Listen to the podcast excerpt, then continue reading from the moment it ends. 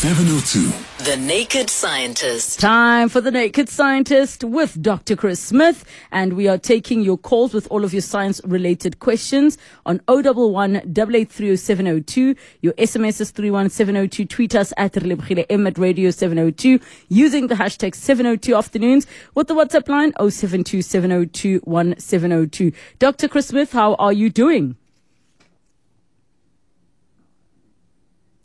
Doctor, are you on mute again? Well, I was, but um, only temporarily. Uh, I, I remain impressed that you managed to say all that you do so quickly and so clearly and succinctly and get all those numbers out without stumbling over a single one. There must be a word for that medically, but I don't know what it is. How are you? I, will tell you what it is. It's muscle memory. I think it's muscle memory because um, I don't even read it. It's it's just now. It's like the driving. I'm not thinking about the clutch and the. So when I do the show and I'm in that mode, though I do still stumble upon my words, sometimes it happens. well, I'm very impressed anyway. But good to talk to you. Are you okay? I am good. I am good, except for that weird flu that's going around. Um, I don't know if you, um, in any of your recent studies or from your peers, have heard anything about new flus that um, have come post the pandemic where the flu is just hanging around and not leaving, even with people having taken flu shots. Um, when I was at the doctors and in the hospital, so many people with terrible respiratory issues. Is there something to that effect that post um, COVID, there are new flus we need to be aware of or strains that are a lot worse than what we've dealt with before?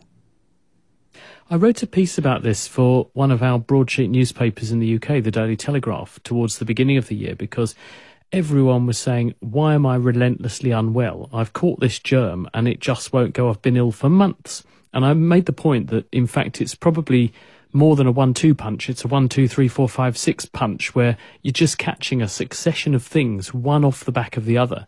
And they're all presenting in a very similar way, but they're making you just feel low continuously with vague symptoms. And probably this is connected to COVID. It's not caused by COVID so much as it's caused by the consequences of COVID. Some of the measures that were put in place pretty much comprehensively around the world included closing down societies, social distancing, telling people to stay at home, lockdowns and so on. And this broke the normal pattern of the cycle of disease, which had been established over hundreds to thousands of years with circulating illnesses that come seasonally. They cause surges in numbers of cases. They then endow people with a degree of protection and immunity against that particular strain. So there are fewer people to catch it the next time. And when we effectively broke up that cycle by two and a half to three years of interruptions by lockdowns and other public health interventions. What we did was to stop people catching the normal things they would catch at the normal time. So people whose immunity would be due to get updated by running into some of these things and they would get a very minor illness as their immunity rebuilt or strengthened itself now everyone's immunity to our vast majority of things has slipped way below the threshold at which you can just catch stuff and not know anymore. We're catching stuff and knowing all about it and it's catch up time as we re- reaffirm our immunity or reacquire our immunity to some of these things that we've been catching in one form or another over an entire lifetime. So I think that is what is going on. We had that happen in the UK in our winter. Now we're into summer. We've got some summer colds and things. In countries in the southern hemisphere, we're beginning to see winter coming. People are getting those sorts of, of colds worse for longer, just like we did. And it will take a little while for the pattern to re-establish itself as, as the ripples from COVID subside and these uh, other infectious diseases, the seasonal suspects that usually are around at this time of year, they begin to get back into their usual waxing and waning seasonal pattern. And that, I think, is what is at the heart of people having the very symptoms that you've described. I don't think it's one bug in particular. I think it's our overall population immunity to everything has sagged mm. a bit. And so we're mm. catching everything that goes and it's laying us low for a while. Yeah, and of course the recovery time is, is taking significantly um, longer as well. But I think that helps to just explain that we kind of had a two year break of no software update, and now we're busy updating right. our software. Now you've got every virus going. yeah. we need that security software update. And it's been two or three years of not having that. So we can expect that we are going to be ill, but keep doing the right things. Let's go to the lines. We have SEVWare in Edenvale. SEVWare, go ahead. The doctor's listening. So, doctors, how are you? I'm very well. How are you? I'm good. I want to know something, Dr. Chris. When you exercise, you get muscular uh, when you lift, uh, lift. Now, what I want to understand is that we all use sort of use one hand. I'm right-handed. I use my right hand for almost everything, but I'm not muscular on one side because logically, then you should be sort of skewed more muscular on one side because that's the side that you exercise all the time. Why is it that our arms look the same but they don't uh, work the same? Mm. Very good question. That's a nice one. Um, the answer to this is that to an extent there is an imbalance, there is an asymmetry. Your right arm is slightly stronger than your left arm, but if you think about what you do with your right arm when you if you're right-handed, which 90% of people are, you tend to make fine dexterous movements with your right hand the kinds of things that would be, for instance, reaching into your pocket, feeling around the edge of a coin to find the right coin or a key. Which key do I want? Oh, it's that one. Or I'm going to type something on a computer keyboard. So most of the fine dexterous movements are right hand led, but they're not particularly power demanding. When we want to really do something that involves force, we use both arms. So the kinds of force and strengthening exercises that we would do in the gym to build muscles, we tend to do with both arms, and therefore we tend to build those muscles symmetrically. Whereas the ones that involve low force but highly dexterous movements that our right hand tends to be more skilled at performing because we've practiced, because it's our dominant hand, those are using fast twitch muscles that you you don't necessarily need to develop much more because the force is not there. You don't need to make forceful movements with that hand. So I think part of it is that. And I think the other part is that there is a mechanism at play, which is that when we exercise, when we do anything which involves activity, the signals don't just apply to one part of the body. You release growth stimuli or you produce activity through your nervous system and the way the nervous system talks to muscles more broadly across the body. So you get a generalized growth as well. So you'll get some region or muscle group specific growth because of force related and impact related exercise. But there's also a sort of generalized call to action, which is, hey, we're very physically active this week. We'll lay down some extra muscle everywhere. And so a little bit of activity goes a long way. You could say you grow everywhere, but not so much so as if you focus on one particular group of muscles and give an extra bit of help to those muscles to get a bit bigger. So I hope that answers your question, but it's a, it's a really nice observation. But now let me then add this, doctor. What if the person in question is a squash player because they are one handed or like a shot put person who's using one arm? Are we saying that to the naked eye, everything would look exactly the same?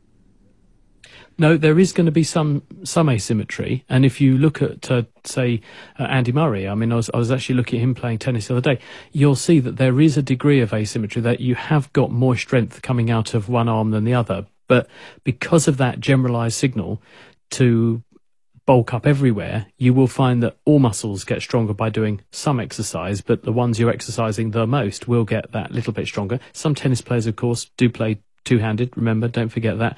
But there is this conversation going on between the nervous system and muscles that makes muscles also grow. And when you get facilitation of a muscle group on one side of the body, you do also get some facilitation of the other side as well. So you'll get some stimulus to grow to keep things balanced up. So there will be a bit of asymmetry, but not as much as if it was just led by I'm active on this side of my body, but not this side. So that side wastes away and the other side stays strong. It doesn't work quite like that.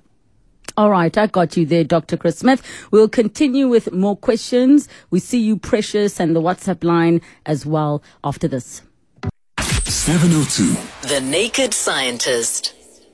Nine minutes to three o'clock. We're still with the Naked Scientist. We're taking your science related questions on 011 and the WhatsApp line 0727021702. And we've got Precious in Benoni. Hi, Precious.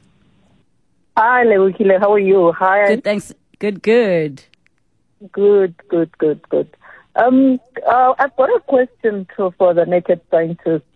which is quite weird to me. But each time after eating my meals, I just feel sleepy. Like I can't even do anything. I just sleep. Is that normal? Is that encouraged? And if not, what can one do to stop that? Precious, there's a scientific term for what you're talking about. It's called the itis. We call it the itis oh. when you eat it. I'm kidding. Definitely not a scientific term. Dr. Chris, have you ever heard of the phenomenon called niggeritis? And again, I'm going to stress that's the colloquial societal term, not in any way related to the racial slur, but it refers to that feeling of eating to a point that you need to sleep afterwards and have a siesta. Okay. I've not come across that, but are we talking specifically about nails or are we talking about anything? Uh, Portia? Whatever is not problem. Sorry, just repeat that again, uh, Precious. Apologies. It's it's mainly the main meals, like after a big dinner and things like that. That's what it. That's when it happens. But if it's light meals, no, it's not a problem. Okay, Got so you. the feeling of needing to nap after main meals. Yeah, this is completely normal, and it's not just us that does it. I interviewed a few years ago researchers that were studying flies and even flies fall asleep after a big meal. They did the study where they fed flies a lot of calories, and then they looked at what they did, and they found that they become very woozy and dozy after a big meal.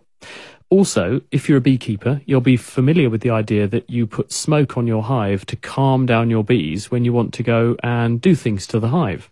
Why do you do that? Well, the answer is that in the wild, bees associate the smell of smoke with a forest fire, appropriately enough, and so they think that their home may be in jeopardy. So what do they do? They go and gorge on all their honey so they can fly away with their larder inside themselves, make a new nest somewhere else, and then burp up all of the honey and store it. They won't lose that project, that precious food commodity. When they take in all that food, they then feel sleepy and woozy and they don't want to sting you anymore. So, Precious, you're basically like a honeybee and you have a big meal and then you just want to sleep it off. So, we are primed or primed to do that because it's called rest and digest. When you have a big meal, you need to divert lots of your resources, your cardiac output, other bits of your metabolism into a state where you're gathering calories and extracting calories from what's gone into your intestines, and then you're distributing them around your body for them to be stored and in some cases used sooner, other cases used later. That is best done when you are relaxed and resting. So that's why we have fight or flight versus rest and digest. So when you have a big meal, your brain puts you into a rest and digest mode and you feel very sleepy and it's perfectly normal. And you'll be glad to know that you like a honeybee or even like a fruit fly, which scientists have shown do exactly the same thing for exactly the same reason. So, Dr. Chris, the homework for you is to find this term, um, I think, is an informal term from Caribbean or Jamaican um, um, individuals, which then became quite a common term. And the, the, the, the definition of niggeritis specifically says a feeling of laziness after eating. So I'm glad I taught you a new word today, Doctor. Well, you Thank have. You. I'm not sure. I think I'll use that with caution because I could get myself of into course. enormous amounts yes. of trouble. Yes, ejected from a radio program. If um, I, I, I challenge you, Lebo, go on the BBC and say that word and see how long your show lasts.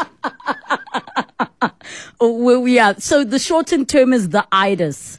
So now we just right, shortened okay. it and we say the itis. We all know when you say I've got the itis, it means you want to go siesta and take a nap somewhere after a meal. All right, let's go to Tabo in Soshanguve. Go ahead, the doctor's listening. Good day to you, Lewu and Dr. Chris. Speaking again about napping, I would love to know about power naps, power naps. What mm. happens to the mind or to the body with regards to power naps? For example, uh, a couple of weeks ago, I, I felt so tired and, and just went into my vehicle. It was about uh, 20, it was about uh, 1325. When I woke up, it was, I, I, I felt so refreshed, so refreshed and ready to go. Only to find out it was 1332. And I was like, only seven minutes and I'm now refreshed what is happening with the body or the mind with regards to power naps. I'll listen to all over the radio. Thank you very much. Thank you so much, Tauben. I think many of us could do with that trick because, as far as I understand, Doctor, there is a trick to doing power naps properly and not g- go making it too short or too long that you find yourself being more tired than you were before? We've evolved as a species to get sleep at night. The reason is if you retreat away and hide yourself away in a safe place to sleep at night, you're not being eaten by some night active animal that can see better than you can in the dark. That's the theory. So we have adapted to be awake in the day, asleep at night. When we go to sleep at night, our brain flushes out all the rubbish that builds up during the day and it presses the reset button on the levels of various chemicals which it uses as a proxy marker for how long we've been awake. Then, when you start to be awake, you start to accumulate these chemicals in your brain. One of them is called adenosine. And the more of that chemical there is, the more so called sleep pressure, the tendency to want to nap or fall asleep that you feel. And as it gets up towards a certain point in the day, you will reach a point where you think you feel so tired, you just have to go to sleep. So what do we do? Well, some of us go and have a strong coffee or caffeinated beverage. Why? Because this does several things. Apart from potentiating the action of adrenaline in your body, it also inhibits the action of the adenosine by competing with it in your brain. So it takes away some of the sleep pressure temporarily. So although you're still tired, you don't feel as tired. When you have a nap or a snooze, what your brain does is it flushes away some of that chemical so that you drop the level again way below the threshold where you're beginning to feel fatigued. So you then feel well rested, even though you haven't had a complete night's sleep. It's a bit like if your car's on a low level of fuel and you put a bit in the tank, you can drive a bit further before you start to notice the petrol light comes on again and put a bit more in it's probably healthier to have a good night's sleep and not get sleep deprived in the first place, but you can make up some of the sleep deprivation with short naps during the day, and they are quite restorative for that reason. Thank you so much, Dr. Chris Smith. You are always right on the money with the answers. We'll see you next week.